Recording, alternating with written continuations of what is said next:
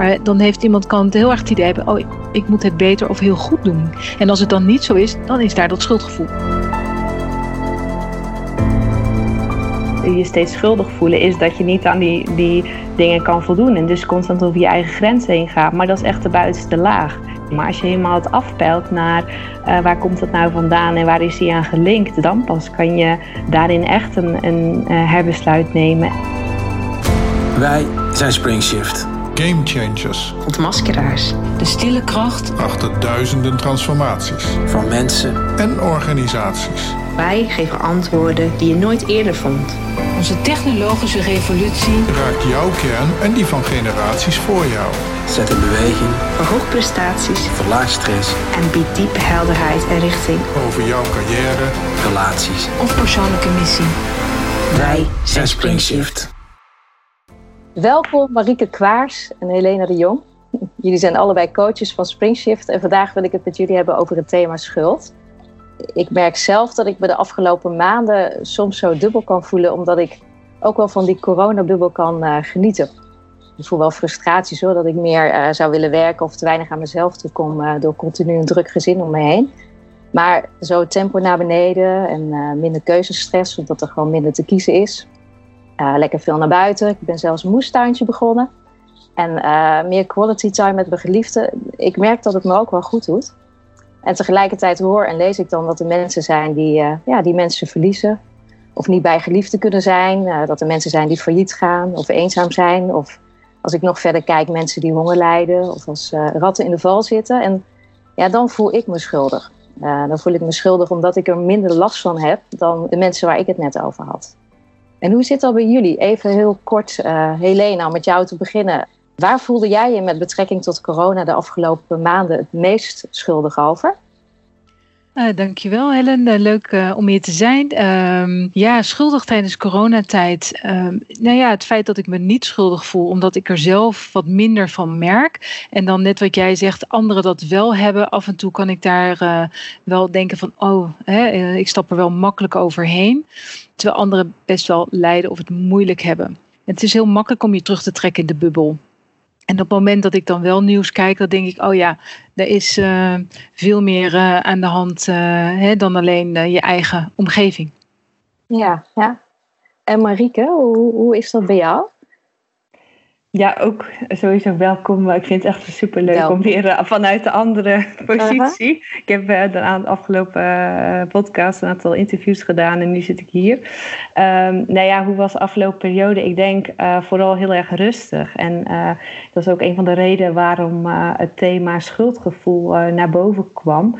Ik zelf had er veel minder last van, merkte ik, dan de mensen om me heen uh, schuldgevoel over dat je eigenlijk heel rustig kan blijven en weinig um, ja, angst ervaart en uh, uh, ja, positief erin staat. Maakt dan geloof van ben ik de enige die, ja, die, die ankerpunt, zeg maar, het ankerpunt in zichzelf op dat moment juist heel erg fijn vindt om, om die rust om je heen te hebben. Dat, dat was vooral het stukje wat naar boven kwam bij mij. Ja, ja dus ergens wat ik net ook zei van dat het ook een, een, soort van genieten af en toe is. En dat je denkt van dat kan ik eigenlijk niet, niet maken in, uh, in deze tijd. Ja.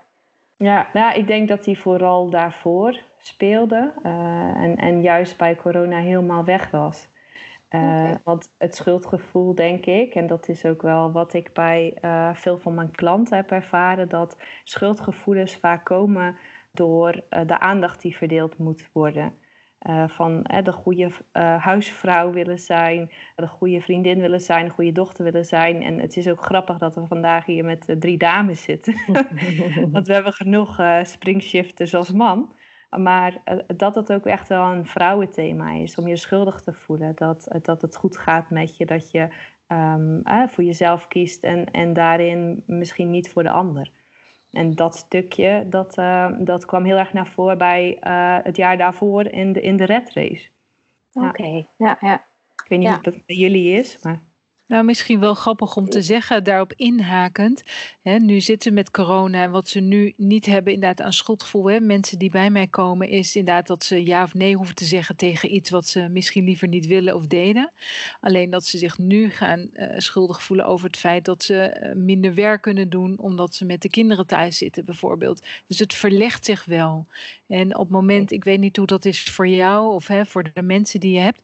Maar op het moment dat er schuldgevoel in jouw systeem zit en dat is actief, dan gaat zich dat op een andere manier, komt dat wel tot uiting. In dit geval is het van, oh, ik krijg mijn werk niet af of ik doe het nog niet goed naar mijn kinderen toe en ik wil dat beter doen. He, je wil voor alles er 100% eh, willen ze er zijn. En dat lukt niet. Nou, en dat is een continu gevoel van uh, uh, schuldgevoel, maar ook een vorm van stress daardoor. Ja, ja. Ja, want ik herken hem met name, met name naar, naar werk toe. Dat, uh, thuis doe ik het goed, maar dat ik wel de hele tijd het gevoel heb van... ik zou eigenlijk meer moeten kunnen, maar ik heb daar geen tijd voor. En uh, ja, het is niet meteen stress, maar het geeft me wel een beetje een ongemakkelijk gevoel... dat ik er wat minder van geniet. Uh, ja. En tegelijkertijd denk ik dat schuldig voelen ook niet de verkeerde emotie hoeft te zijn, hoor. Dat, als ik uh, iets gedaan heb wat indruist tegen mijn eigen normen, dan uh, geeft het me ook wel weer een kans om fout te herstellen, bijvoorbeeld. Hè? Dat, uh, dat ik het de volgende keer anders kan doen, of nou ja, dat ik het kan herstellen. Um, en aan de andere kant kan het me ook enorm lam leggen. Dus er bestaat ook een ongezond schuldgevoel. En Helena, ik, ik ben wel benieuwd of jij kan uitleggen wat schuldig voelen en wat schuldgevoelens nou precies zijn. Kun je daar wat meer over vertellen? Nou ja, schuldgevoelens en schuldgevoel. Het, uh, je hebt ook een schuldbesef, hè, waar je het net eigenlijk al over had. Op zich hebben we allemaal een vorm van schuldgevoel. Het is een signaalfunctie. Dat, er, dat je eigenlijk over een bepaalde grens bent gegaan. Dat kan van jezelf zijn of van een ander.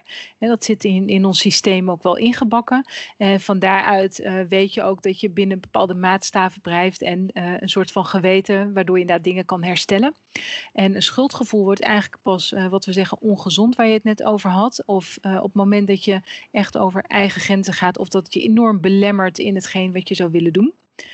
En uh, het, meestal zit het, we zeggen net, het is een vrouwending. Dus vaak zit schuldgevoel echt ingebakken in ons systeem. En dan hebben we het al heel gauw, uh, misschien komen we daar straks wat meer op terug, over patronen en over normen en waarden van je ouders. Maar ook dieper, als springshifters hebben wij het dan over imprints. Komen we vast later nog even op terug. Maar dat zit dan al in ons systeem ingebakken. Dus de manier hoe we daarop reageren is ook al vaak wat uh, al voortkomt uit uh, of binnen het gezin of wat is overgedragen. Ja, je, je had het over gevolgen is stress onder andere van schuldgevoelens. Zijn, er nog meer gevolgen die voort kunnen komen uit uh, schuld en schuldgevoelens? Ja, zeker. Nou ja, wat ik in ieder geval merk is dat het heel erg invloed heeft op, uh, op werk. Hè? Dat je veel meer doet of toezegt dan dat je eigenlijk aan kan. Onder andere uh, afspraken, toch naar afspraken toe gaat terwijl je ze eigenlijk niet, ja, toch liever niet zou willen doen. Dus waar nee is en dan toch ja zeggen. Uh, maar het heeft echt wel een grote gevolg, vind ik, binnen het, uh, je eigen werk. In hoe je dingen wel willen doen. En ik zie dat mensen er echt vast in lopen. Omdat ze bang zijn andere mensen te kwetsen.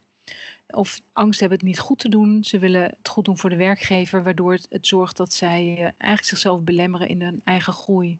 Onder andere. En misschien heeft Marieke nog een paar mooie voorbeelden vanuit haar ja. bedrijf? Ja, ik, ik zit heel erg, uh, heel erg te denken aan het thema uh, zelfliefde. Voor mij is schuldgevoel en het ervaren van schuldgevoelens heel erg gelinkt aan zelfliefde. Van wanneer uh, mag, wat is mijn plek in deze wereld?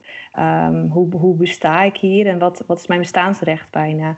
En als jij heel je leven bestaansrecht hebt ontleend aan er zijn voor anderen, dan uh, zal jij op de momenten dat jij volledig voor jezelf kiest, uh, ja, daar een schuldgevoel in ontwikkelen. Omdat je het gevoel hebt dat je niet um, dat bestaansrecht hebt omdat je voor jezelf kiest. Dus een soort van opgelegd schuldgevoel, maar daarnaast ook een schuldgevoel vanuit uh, die, ja, die DNA-programmering, vanuit familiesystemen, waarin het misschien gebruikelijk was om jezelf op te offeren voor de familie of het gezin of uh, om dingen bij elkaar te houden.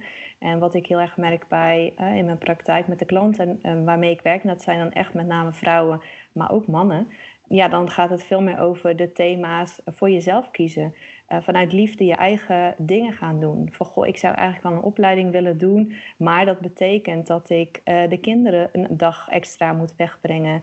Uh, iets willen gaan doen of willen ervaren, maar dan toch dat niet doen, omdat ze zich schuldig voelen dat de belasting dan bij opa en oma wordt gelegd. En dan hebben we het over kindersituatie, maar ook gewoon richting vrienden, richting werkgevers. Dus hij uit zich niet alleen maar binnen werkomstandigheden. Uh, maar eigenlijk op alle vlakken van je leven. En hij is vaak zo diep geworteld dat mensen eigenlijk geen idee hebben dat hij gelinkt is aan, aan zelfliefde. Ja, grappig. Zo heel herkenbaar wat jij zegt over zelfliefde. Dat is namelijk vaak in dat thema waar het uit, uitkomt. Maar wat ik wel grappig vind, wij herkennen het als schuldgevoel. En zij voelen ook wel dat het niet fijn voelt. Maar uh, in de beleving van het hoort zo, hè, dan hebben ze nog helemaal niet het idee dat het gaat over eigen ruimte of uh, bestaandsrecht. Maar het is even, ja, zo hoort dat gewoon en ik pas me daarop aan. En dat vind ik dat grote maatschappelijke belang. Dat ze vaak niet eens doorhebben van uh, dat het een probleem zou kunnen zijn of dat dat iets is van hunzelf. He, maar dat ze echt zeggen van ja, maar zo hoort dat. En als je werkt, dan zet je je volledig in. En als je dat doe je ook voor je gezin en voor je kinderen. Dus op alle fronten heel erg uh, in willen zetten. En op het moment dat ze dan een schuldgevoel hebben, hebben ze iets. Ja, maar weet je, zo hoort dat dan toch. Wat jij ook zegt. En dat het uiteindelijk gaat over zelfliefde of zelfzorg voor jezelf of eigen tijd voor jezelf nemen. Dat komt er eigenlijk niet eens op. Dat is heel grappig. Nee. Dat komt pas in een later stadium op het moment dat ze vastlopen. Ja, als het echt Wie problematisch legt dan wordt, zo hè? hoort wat uh, op? Waar, waar komt dat dan vandaan? Ja, de lat ligt heel, heel hoog. Uh, Mhm. Voor zichzelf, ze leggen de lat heel hoog. Ze hebben ook gewoon een eigen verantwoordelijkheidsgevoel die al heel hoog is. En uh, dat is al vaak al meegegeven. Dat is, zij kennen ook niet anders. En uh, zij hebben ook zoiets van, ja, dat, dat is wat je doet. Alles moet goed zijn. En dat ontstaat, hè, dat op het moment dat ze dan bij mij komen, omdat ze merken dat ze vastlopen of uh, geen energie hebben of een vorm van stress ervaren, dan hè, dat ik erachter zeg, ja, maar hè, wie ligt dan die lat zo hoog? En dat is dat stemmetje in hun hoofd. Hè, die dan zegt, ja, maar dat moet en dat hoort zo en ik moet eraan voldoen. En dat is al zo eigen, hè, dat ze echt denken, dat is wie ik ben. En dat is natuurlijk niet zo, maar daar komen, komen ze dan achter. En, en, dat komt van echt uit de patronen, wat je net ook zei, Marike, hè, vanuit het gezinsleven, de normen en waarden van thuis. Ge, uh, gewaardeerd worden op prestaties bijvoorbeeld. Hè, ook onbewust en met de goede intenties. Maar dan heeft iemand kan het heel erg het idee hebben, oh, ik moet het beter of heel goed doen. En als het dan niet zo is, dan is daar dat schuldgevoel. Ja. En is dat nou nog verschillend bij mannen en bij vrouwen, Marika? Ja, ja, ik denk dat bij mannen, ik heb ook een aantal mannen, en je trekt natuurlijk ook de, de mannen aan omdat je bepaalde thema's uh, zelf uh, hebt. Maar ik, ik denk dat het bij mannen veel meer uit in de vorm van ja, dingen bij elkaar houden, verantwoordelijkheidsgevoel. En dat verantwoordelijkheidsgevoel van we, we moeten het bij elkaar houden, kost voor mannen ook heel veel energie. En dat uh, ja, voor vrouwen natuurlijk sowieso, maar um, het, misschien is het het zorgende karakter en het uh, empathische uh, meer een vrouwending dan een mannending. En op het moment dat die man en geacht wordt die daadkrachtige man te zijn en daarnaast die liefdevolle vader die alles bij elkaar houdt, dan zit hij ook in de spagaat en die worstelt dan weer op een ander vlak. En ik merk ook sowieso collectief dat, dat die uh, de vrouwen meer mannelijke energie hebben en, of krijgen. Dat het eigenlijk, en andersom, dus dat de, de mannen ook veel meer vrouwelijke energie. Dus dat die, dat die langzaamaan naar elkaar aan toe komen zijn. En dat is sowieso levert dat interessante dynamiek op binnen uh, organisaties, maar ook binnen gezinnen, binnen relaties en wat dan ook. Dus ik denk dat het thema uh, speelt voor beide partijen, maar wel op andere thema's, denk ik. Ja, want de mannen zeg je de boel bij elkaar houden. En bij vrouwen is het dan meer de, de zelfliefde waar we het in eerste instantie over hadden? Voor jezelf kiezen, ja. Voor jezelf, ja. ja. ja. Kijk, ja. ik denk dat een man er minder moeite mee heeft om te zeggen: Ik ben uh, vanmiddag uh, gaan voetballen. Of, of ik, uh, heel traditioneel misschien, maar. Of, of, nou, of wat drinken met, met de mannen op café of zo. En een, en een vrouw daar meer moeite mee heeft om het gezin achter te laten. En dat hij dus weer heel andere thema's heeft. Ja, wel afhankelijk ook van de rol inderdaad wat je zegt die de man heeft binnen het gezin. Want ik heb uh, daar degelijk, sommige mannen ervaren het wel zoals de vrouw. Maar hebben dan ook inderdaad wat meer vrouwelijke kwaliteit. Maar die hebben dan ook dezelfde, het stukje waar het gaat over eigenliefde. Over meer ruimte mogen durven nemen voor zichzelf. Dat kan hetzelfde zijn afhankelijk van wat het meest actief is ook bij iemand. En ook weer daar vanuit het gezin wat er komt. Ik merk dat dat een hele grote rol speelt, ook onder andere. En als we hem nou nog eens wat groter pakken, hè? dus uh, het, het gezin, die, die, die snap ik ook wel goed. Maar als we eens naar onze maatschappij uh, kijken waar we in zitten. Uh, de westerse maatschappij waar ja, ook een enorme schuldcultuur is vanuit het geloof. Ik zie jou lachen, Marieke. Dus wil je me daar eens wat meer over vertellen? Waar dat vandaan komt? En ik ben ook wel benieuwd wat voor invloed dat op jouw leven heeft gehad. Um, nou ja, het, het, dat was eigenlijk een inzicht wat ik een aantal maanden uh, geleden had. Uh, en dat ging dan met name over uh, je altijd schuldig voelen. En als je nou een patroon hebt waarin je dus altijd schuldig voelt, dan, dan creëer je dus ook situaties waarin je iemand altijd iets schuldig bent. Dat is gewoon ook wat je dan aantrekt en bevestigd ziet in de wereld. Dus op het moment dat jij altijd schuldig voelt, dan heb je altijd het idee dat je nog iets moet doen. Dus altijd hè, die ja zeggen tegen die van ik stuur nog even dat mailtje of ik, ik doe nog even dat of ik kom nog eventjes langs. Of, um, maar ook letterlijk op grotere schaal, en daar sluit de maatschappij dan ook bij aan, letterlijk een schuld hebben in het krijt staan bij iemand. En dat kan zijn bij de bank, maar het kan ook gewoon in kleine dingen zijn van een belofte die je maakt. En ik las over laatst een, uh, iemand die zei: een, uh, een belofte is eigenlijk een, gevangenis. Omdat iedere keer als je uh, een belofte doet waar niet nakomt, dan is het een soort van bevestiging. Zie je wel, ik ben het niet waard om wat dan ook. Dus het ook weer gekoppeld aan die zelfliefde. Ja. Maar ja, collectief zie je, zie je natuurlijk dat wij, hè, we zitten in een maatschappij die gefundeerd is op, op schulden. En, en uh, nu sowieso in corona, en ik, ik blijf even weg van de discussies rondom banken, maar ja, we hebben allemaal in die zin zit schuld, en, en het is ook de naam letterlijk schuld. In Amerika noemen ze het iets anders. Schuld is letterlijk een, een, schuld op de bank, maar ook een schuld in de zin van een gevoel wat je kan hebben, waardoor het indirect gelinkt is aan elkaar. En zit er bij jou ook een stukje in niet bij iemand in de schuld willen staan? Uh, dus bijvoorbeeld moeite hebben met ontvangen of, of net andersom. Herken, je die ook? Ja, absoluut.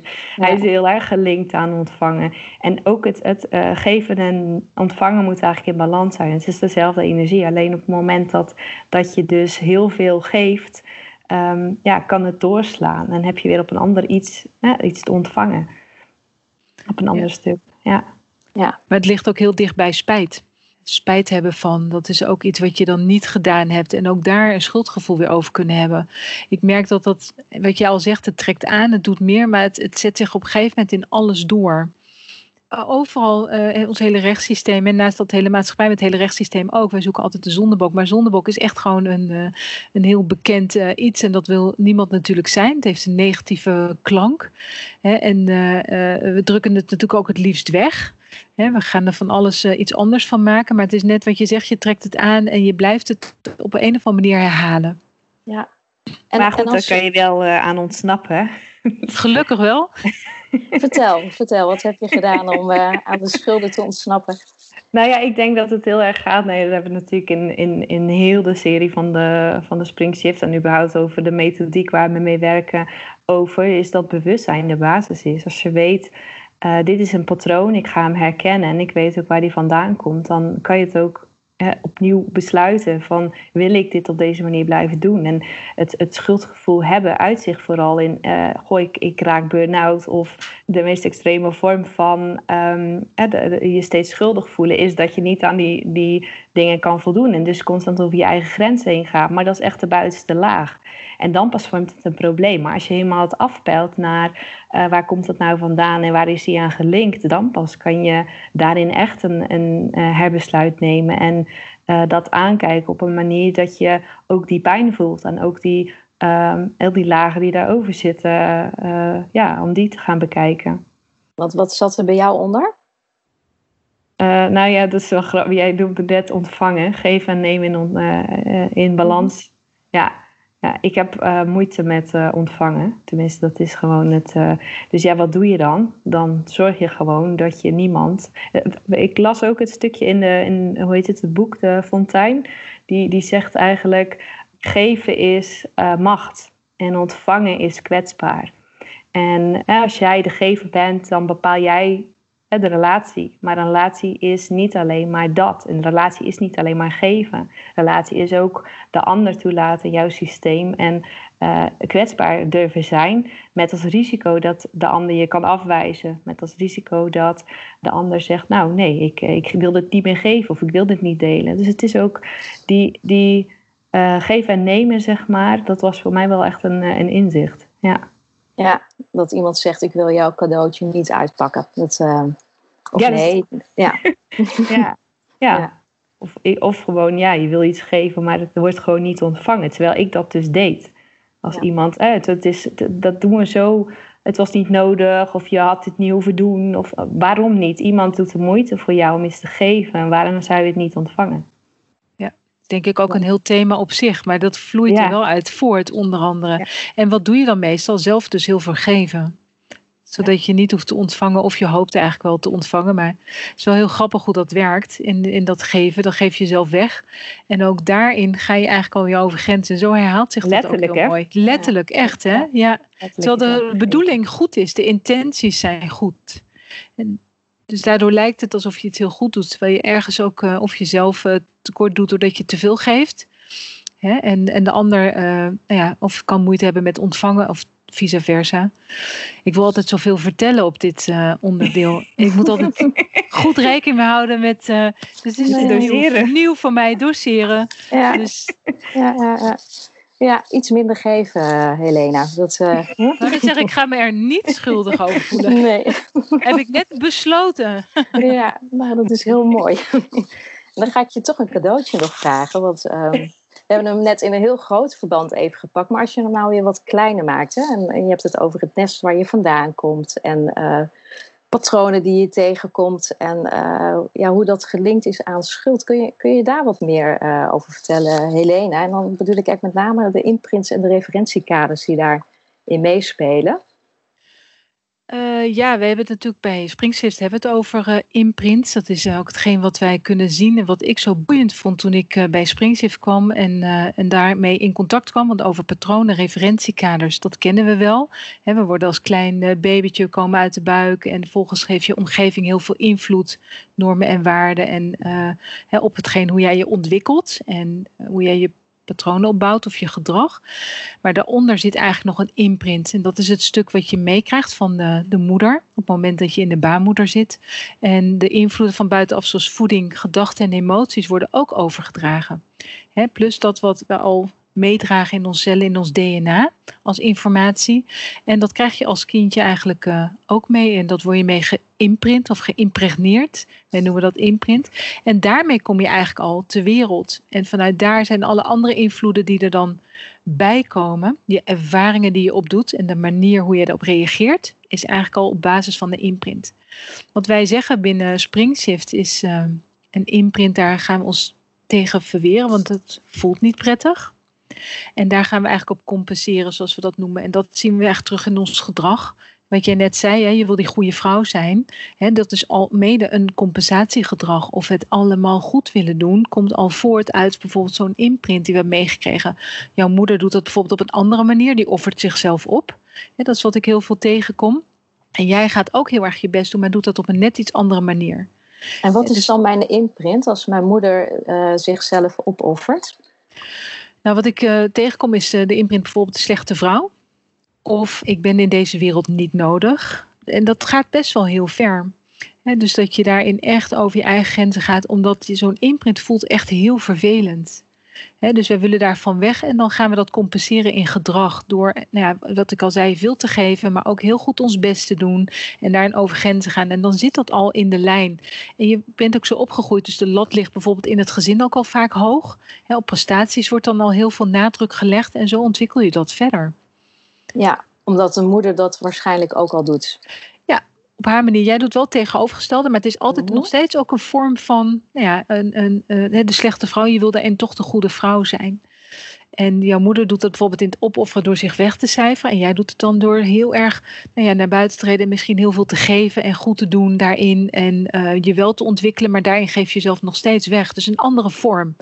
Waardoor je hem ook niet herkent. En wat bij mij in de praktijk heel vaak wordt gezegd van, nou ja, ik, ik wou het nog zo anders doen als mijn moeder. Terwijl ze erachter komen dat ze dat toch op een bepaalde manier hetzelfde doen. Wat ik dan ook zie is dat ze het bij hun moeder herkennen, maar niet bij zichzelf. Ja.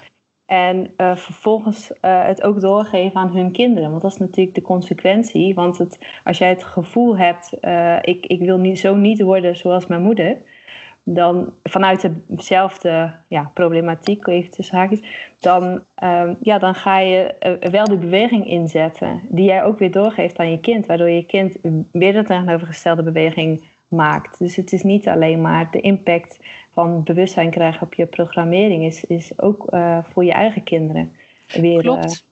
En is het dan dat ik dan bijvoorbeeld mijn best doe om een perfecte moeder te zijn? En dat doe ik dan zo perfect dat dan mijn dochter of mijn kinderen gaan zeggen van... Uh, wij nemen het wel minder nauw, want mama was wel heel erg vermoeiend bijvoorbeeld. Moet ik dat zo zien dan? Dat, uh, ja, maar ook, ook zeg maar, vanuit de beweging van ik doe zo hard mijn best. Maar er zijn natuurlijk zoveel momenten waarop je het idee hebt dat je het toch niet goed genoeg doet. En dat toch niet goed genoeg doen is hetgene wat je eigenlijk uh, besluit als je die patronen niet doorbreekt. Dus, en dat is dan hetgene wat je weer meegeeft. Ja. Uh, wat zij ook weer willen compenseren. Op hun eigen manier. Want er zijn natuurlijk heel veel manieren om een, een patroon te compenseren. Ja, nou ja, wat je hebt eh, tegenover, wat je al zegt, die neemt het niet zo nauw. Want eh, dat ken ik ook. En die zeggen dan, ja, ik kan het toch niet goed doen. En die laat het dan zitten. Dus dat is de andere vorm daarvan. Maar precies dezelfde onderliggende uh, imprint als het ware, of patroon. Ja, het goede, dat ligt er dan onder. Ja. Dat, uh, ja. ja. ja. En, en hoe, hoe kan ik me daar dan minder schuldig over gaan voelen? Als ik dat dan weet.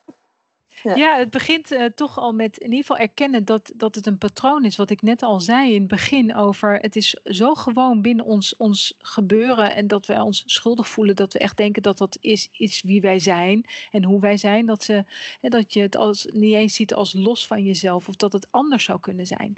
Dus het begint uh, met bewustwording inderdaad. En weten van, oh maar wacht eens even. Moment dat je het erover hebt. En je gaat terugkijken even in je gezin. Dan herken je het ook. Omdat je het hè, er nu naar gaat kijken of het over hebt. Dus het begint al te kijken van, oh, ik vind het lastig om nee te zeggen. Dan weet je al direct, oh, dat is een, een, patroon. Het feit dat het dan patroon is, geeft eigenlijk al aan van, oh, maar dat is gelukkig niet wie ik ben. Dat is iets wat is ontstaan. Dus kun je veranderen. En vaak hebben, heb je als mensen al helemaal niet het idee dat dat zou kunnen. Dus dan komt er al wat ruimte tussen jou en het patroon waarmee je identificeert, zeg ik altijd. Wat ook altijd heel goed helpt, is dat je ervan uitgaat dat je intenties goed zijn. Zowel naar jouzelf als naar de ander. Dus je doet iets met een goede intentie. Dus als je het wil doorbreken en je weet het is een patroon, dan helpt het wel heel erg om te denken van hé, hey, ik doe wat ik kan binnen mijn mogelijkheden en mijn intenties zijn goed. Waardoor uh, uh, als er dan iemand uh, zegt van kom je mee dat of dat doen en je wil eigenlijk echt niet en je zegt heel eerlijk van joh, ik zou heel graag willen, maar eigenlijk uh, ben ik nu moe. Dat je echt ziet dat een gesprek open gaat. En dat, je, dat de ander zegt, oh wat goed dat je dat zegt. En hè, dan doen we het toch een andere keer. Dus dat het ook niet zo is zoals jij denkt. Hè? En daarmee kun je ook al, doordat je een andere keuze maakt, bijvoorbeeld je patroon doorbreken. Het is soms ook heel zwart-wit, hè? Want ja. wat ik heel vaak zie is dat uh, als ze eenmaal weten, hey, het is een patroon, ik ben het aan het compenseren, gaan ze eigenlijk experimenteren met die balans. Dus uh, daar waar ze heel erg het goed wilden doen, denken ze nu: ik ga nu echt helemaal niks meer doen. Um, en ook bij mannen bijvoorbeeld, die ontdekken van: ik wil eigenlijk een goede vrouw zijn. Nou, als man die. Uh, ik had toevallig met mijn uh, partner. Die, stop, die stopte ineens met koken. En die dacht: de afwas laat ik lekker staan, want ik ben geen vrouw. Dus en, en uiteindelijk gaat het over dat je gaat ontdekken dat die beide aspecten in je zitten. En dat je gaat zoeken waar je op die lijn wil gaan zitten. Van wanneer is het oké om. Hè, dus er komt veel meer vrijheid op die, um, die compensatie of het patroon. Dus dat is uh, ja, alleen het bewustzijn uh, verkrijgen op die imprint uh, zorgt ervoor dat het proces in gang wordt gezet. En dat is natuurlijk niet altijd makkelijk, maar het is wel heel helpend om te zien ik krijg daar vrijheid op. En als jij nooit de andere kant van de medaille zeg maar, gevoeld hebt, dan ga je die ontdekken doordat jij bewustzijn krijgt. Omdat je denkt, oh, daar kan ik dus ook gaan zitten. Was niet in me opgekomen, zit niet in mijn neiging, maar misschien is dat wel de kant waar ik moet zijn. Om vervolgens erachter te komen dat dat ook niet het antwoord is. En dan vervolgens weer terug in balans te komen. Dus dat is ook wel wat ik merk, dat, uh, dat er eerst heel zwart-wit gekeken wordt. En daarna uh, dat er veel meer rust komt en veel meer vrijheid op die patronen. Ja, zo grappig. Dat zijn de ervaringen die je, die je opdoet dan, hè? Om die lijn te ontdekken. Ja, Want zoals jij zegt, is dat heel mooi en uh, iedereen wil dat wel, maar je moet het dus toch ervaren er doorheen. Ja. En uh, de eerste stap daarna is inderdaad al dat je zegt, je intenties zijn goed, waardoor je het durft en waardoor je dan ook die ervaringen aan kan gaan. Hè? Ja. En uh, daarnaast hebben wij natuurlijk als Springshift, de begeleiding is heel fijn, want dan kun je dat ondertitelen. En ja. mensen daarin uh, bewust maken. Want het, dus ze schrikken dan wel eens van zichzelf hè, als ze naar de andere kant gaan. En dat ineens ja. niet meer doen. En zo van, ja, is dit het dan? Hè? En dan moeten ja. ze nog naar het midden toe. Dus dat is ook geen wat je heel mooi kan uitleggen.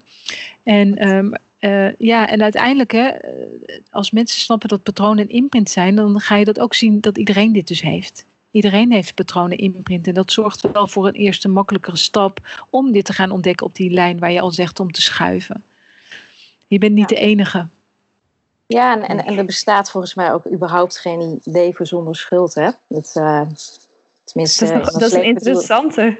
ik, ik denk, ja, weet je, we doen volgens mij allemaal, uh, we doen allemaal andere pijn en anderen doen ons soms ook pijn. Ik denk dat dat echt wel een gegeven in het leven is.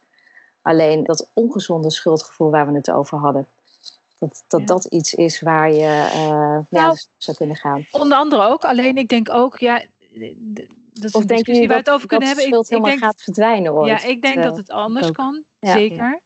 Uh, maar ik denk ook dat we niet moeten uitvlakken wat we zeggen, we gaan erop compenseren. Maar ook wij ontwikkelen ook onze vaardigheden daarop. En uh, wat ik aan mensen zie, omdat ze al die tijd in al die bocht hebben gewrongen, komen ze ook, hè, wij halen met springshift en zeg ik altijd het te veel eraf. Waardoor je ook wel weer terugschuift vanzelf, waar je ook zegt dat midden en die vrijheid die er is. Omdat je ook je talent wel, of je, je vaardigheden erop ontwikkeld hebt. En dat is ook iets om. Uh, om mee te nemen. Het is niet per definitie negatief. Het is, ja. uh, je hebt het meegekregen en je hebt er ook iets uh, goeds mee gedaan. En op het moment dat het te eraf gaat en de schuld gaat eraf, schuif je ook wel weer terug naar hè, wat jij dan noemt vrijheid op die mooie lijn. Maar dan ontdek je ook van, oh, daarin kun je wel heel mooi bewegen. Want het is ook iets geworden waar je goed in bent. Alleen ga je het nu op een andere manier toepassen. Dus er komt ook een heel nieuwe dimensie en ervaring bij. En dat maakt ook imprints, hè, we zeggen wel eens we vinden er wat van. Maar aan de andere kant, ja, weet je, dat is uh, waar we blijkbaar mee te doen hebben. En waar onze ervaringen vandaan komen, waar, waar we ook door leren. Weet je, lopen leer je ook door vallen en opstaan. Ja, en is het dan niet meer dat we ons uh, niet te schuldig meer moeten voelen over dat we ons soms schuldig voelen? Ik denk dat dat schuld eigenlijk per definitie niet bestaat. Want als wij handelen vanuit bewustzijn, dan handel je bewust met bewustzijn. Als jij zegt, ik weet dat ik jou pijn doe en ik weet uh, dat ik jou, uh, hè, dan, dan doe jij bewust de ander iets aan. En dan is er misschien sprake van schuld. Maar als jij met de beste intenties handelt uh, in je werk of als moeder of als, als ouder of wat dan ook, dan doe jij misschien mensen pijn. Maar dat, dat is geen reden dat je schuldig bent aan iets. En het schuldig zijn uh, is, is, is nog iets anders dan een schuldgevoel ervaren. Ik denk dat dat twee verschillende dingen zijn. En, en dat uh, wij ons snel, heel snel schuldig voelen. Maar um, ja, de, de vraag is: is iemand ooit ergens schuldig aan? Als je een bepaald bewustzijn hebt, dan, dan maak je bepaalde keuzes op basis van wat je dan weet en wat dan goed is. Um, maar als ik kijk naar tien jaar geleden, dan was ik ook een andere persoon, had ik ook andere keuzes gemaakt. Maar door de ervaringen leer je ook uh, te handelen. En, en juist die, het bewustzijn uh, zorgt ervoor dat je je minder schuldig voelt, omdat je bewustere keuzes maakt. En dat je weet dat iedereen onderweg is, dat iedereen lerende is. En dat voor mijn gevoel um, ja, dat dat twee verschillende dingen zijn. Dat als ik me schuldig voel over wat ik de ander heb aangedaan, dat het uh, mijn gevoel is en niet het gevoel van de ander. En als de ander zich gekwetst voelt over wat ik de ander heb aangedaan, dan is dat het gevoel van hem. En ik denk dat dat iets is waar je voor jezelf een leiding moet gaan trekken. Voor wat, wat, wat zijn mijn normen, wat zijn mijn waarden en wanneer voel ik me goed bij iets. En dat Ja. kan ieder, moet ieder voor zich alleen bepalen. Ja, Ja, vandaar dat ik ook zei, eh, die intenties, hè, die zijn dan eh, op het moment dat je dat weet, en dan kun je het te eraf halen. En uiteindelijk denk ik ook niet dat er echt schuld is, maar dat is iets wat je eh, uiteindelijk gaat ervaren, ook op het moment dat je meer bewust wordt of ervaringen opdoet. Ja, en wat, wat ik jullie dus eigenlijk ehm, even samenvattend hoort zeggen, is wel dat, dat het dus heel belangrijk is, is dat je te weten gaat komen ehm, waar je je nou schuldig over voelt, dus wat daaronder ligt. Dat je daar bewustzijn op eh, krijgt. En dat je dan voor jezelf ook uitgaat van de goede intenties die daaronder zitten. Dus dat je dat niet eh, veroordeelt. En dat je eh, daar ook wat meer de nuance in gaat zetten, omdat je wat, wat speelt, hè, zeiden jullie, op een, een balans van ja, wat is nou eigenlijk goed en wat is nou slecht. Ehm, en dat je ook wat gaat spelen daarin. En als daar meer beweging in komt, dat je dan ook merkt dat je daar steeds makkelijker overheen gaat stappen. Ja, en juist door, En dat- door de termen hè, van goed en slecht krijg je oordelen over hoe we het doen. En da- Precies, dat, is, dat is niet eh, de insteek. De insteek is waar wil je staan aan de in, in dualiteit, zeg maar. We leven in dualiteit, dus we krijgen beide kanten. Krijgen we. Het is eh, licht en donker en het is niet per se goed en slecht. Maar als je dus gaat ervaren dat je het allebei in je hebt, dan kan je die twee kanten integreren. Want je bent zowel een slechte vrouw als een goede vrouw. En juist door te voelen bij jezelf, waar voel ik me fijn bij? En dus dat bewustzijn te krijgen, kan je daarin vrijere keuzes maken. Ja, Dus, dus wat dat betreft gaat hij veel meer over eh, die, die dualiteit en veel minder over goed en slecht. Want goed en slecht is juist dat, dat schuldgevoel eh versterken. dan, dan, Klopt. dan, dan krijg je inderdaad, dan gaat het veel meer over feitelijkheden en nuances. En dan is het heel makkelijk om je sch- schuldig te voelen. Dat, eh, ja. Ja, ik noem het al- altijd ervaringen. Dat is ook een reden waarom ik altijd zeg, falen bestaat niet, maar schuld in die zin dan ook niet. Omdat we gewoon Nee. ervaring hebben. En we hebben die ervaringen nodig om te groeien. En dat haalt al een groot deel, vind ik, van de schuldgevoel of de oordelen ervan af. Ja. Dus, en, dan, en daarin kun je ervaren. En als je dat eh, jezelf toelaat en gewoon te ontdekken wat eh, inderdaad waar jouw midden zit, dat helpt. Ja, want ik hoor ook wel termen van daarmee gaan spelen. En dus dat eigenlijk op een hele milde manier eh, van, naar jezelf toe ook gaan ontdekken. Het geeft helemaal niet als je dat een keer anders doet of als de omgeving eraan moet wennen. Maar je, je bent iets aan het ontdekken en, en die ruimte mag je dan ook nemen. Hè? Dat, Wat heel erg helpt is eh, dat je op dingen terug kan komen, wat we in het begin al over hadden. En dat mensen soms eens vergeten, ze hebben iets gedaan, maar je kan altijd op iets terugkomen naar aanleiding van een inzicht die je daarop hebt gekregen. Dat je denkt, oh ja, inderdaad, dat was iets minder handig. Eh, eh, en dan krijg je nieuw inzicht en dan kom je erop terug. En dat geeft ook al heel veel ruimte. Weet je, dat, we zijn mensen en wij, ja, af en toe bedenk jij iets vanuit jouw kant en dat het voor de andere kant niet zo handig is. Maar je mag erop terugkomen en dan kun je het alsnog eh, een andere keuze maken of te overleggen met iemand anders. En dan zie je dat, het, ja, dat er iets nieuws kan ontstaan. En daardoor kun je al heel veel dingen eraf halen.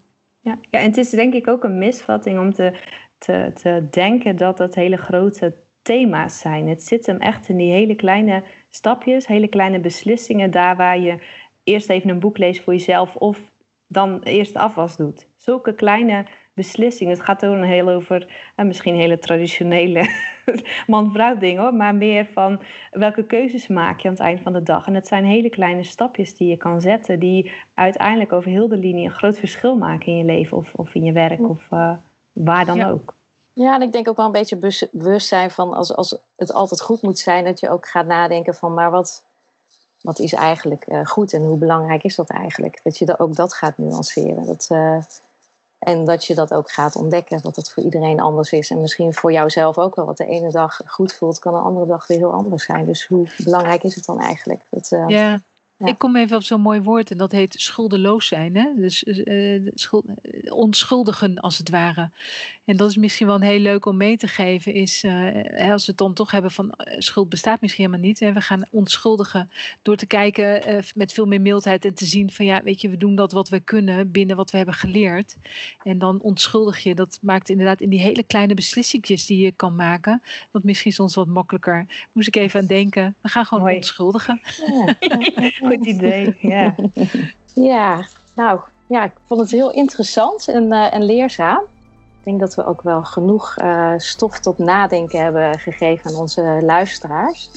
Ik hoop dat jullie het net zo leuk hebben gevonden als ik in ieder geval. Dus heel erg bedankt Helene en Marike voor ja. jullie uitleg. En voor iedereen die wil en nog wil ontdekken, hè, maak zeker een, een afspraak. En, want blijf er niet te lang mee rondlopen zelf. En, uh, en ga onschuldigen. Ik ga kijken wat er bij jou onder ligt. Ja, het zou een heel mooi fenomeen uh, gaan worden. Hè? Dat, ja. Uh, ja. Dank, je, dank je wel, Helen en Marike. Ja, dank je wel. Ja.